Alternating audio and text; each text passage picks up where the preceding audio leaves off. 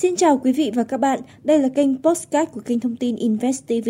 Dưới đây là thông tin nổi bật trong ngày, mời quý vị đồng hành cùng chúng tôi.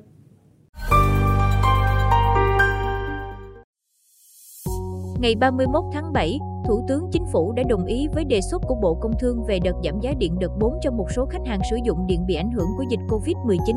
Theo đó, các khách hàng sử dụng điện cho mục đích sinh hoạt thuộc 21 tỉnh thành đang phải giãn cách theo chỉ thị 16 được giảm 15% tiền điện trước thuế VAT trên hóa đơn tiền điện đến 200 kWh trên một tháng và giảm 10% tiền điện trước thuế VAT trên hóa đơn tiền điện trên 200 kWh trên một tháng.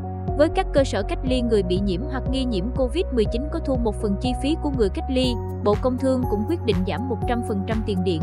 Thời gian hỗ trợ là 7 tháng, kể từ kỳ hóa đơn tiền điện tháng 6 năm 2021 đến kỳ hóa đơn tiền điện tháng 12 năm 2021.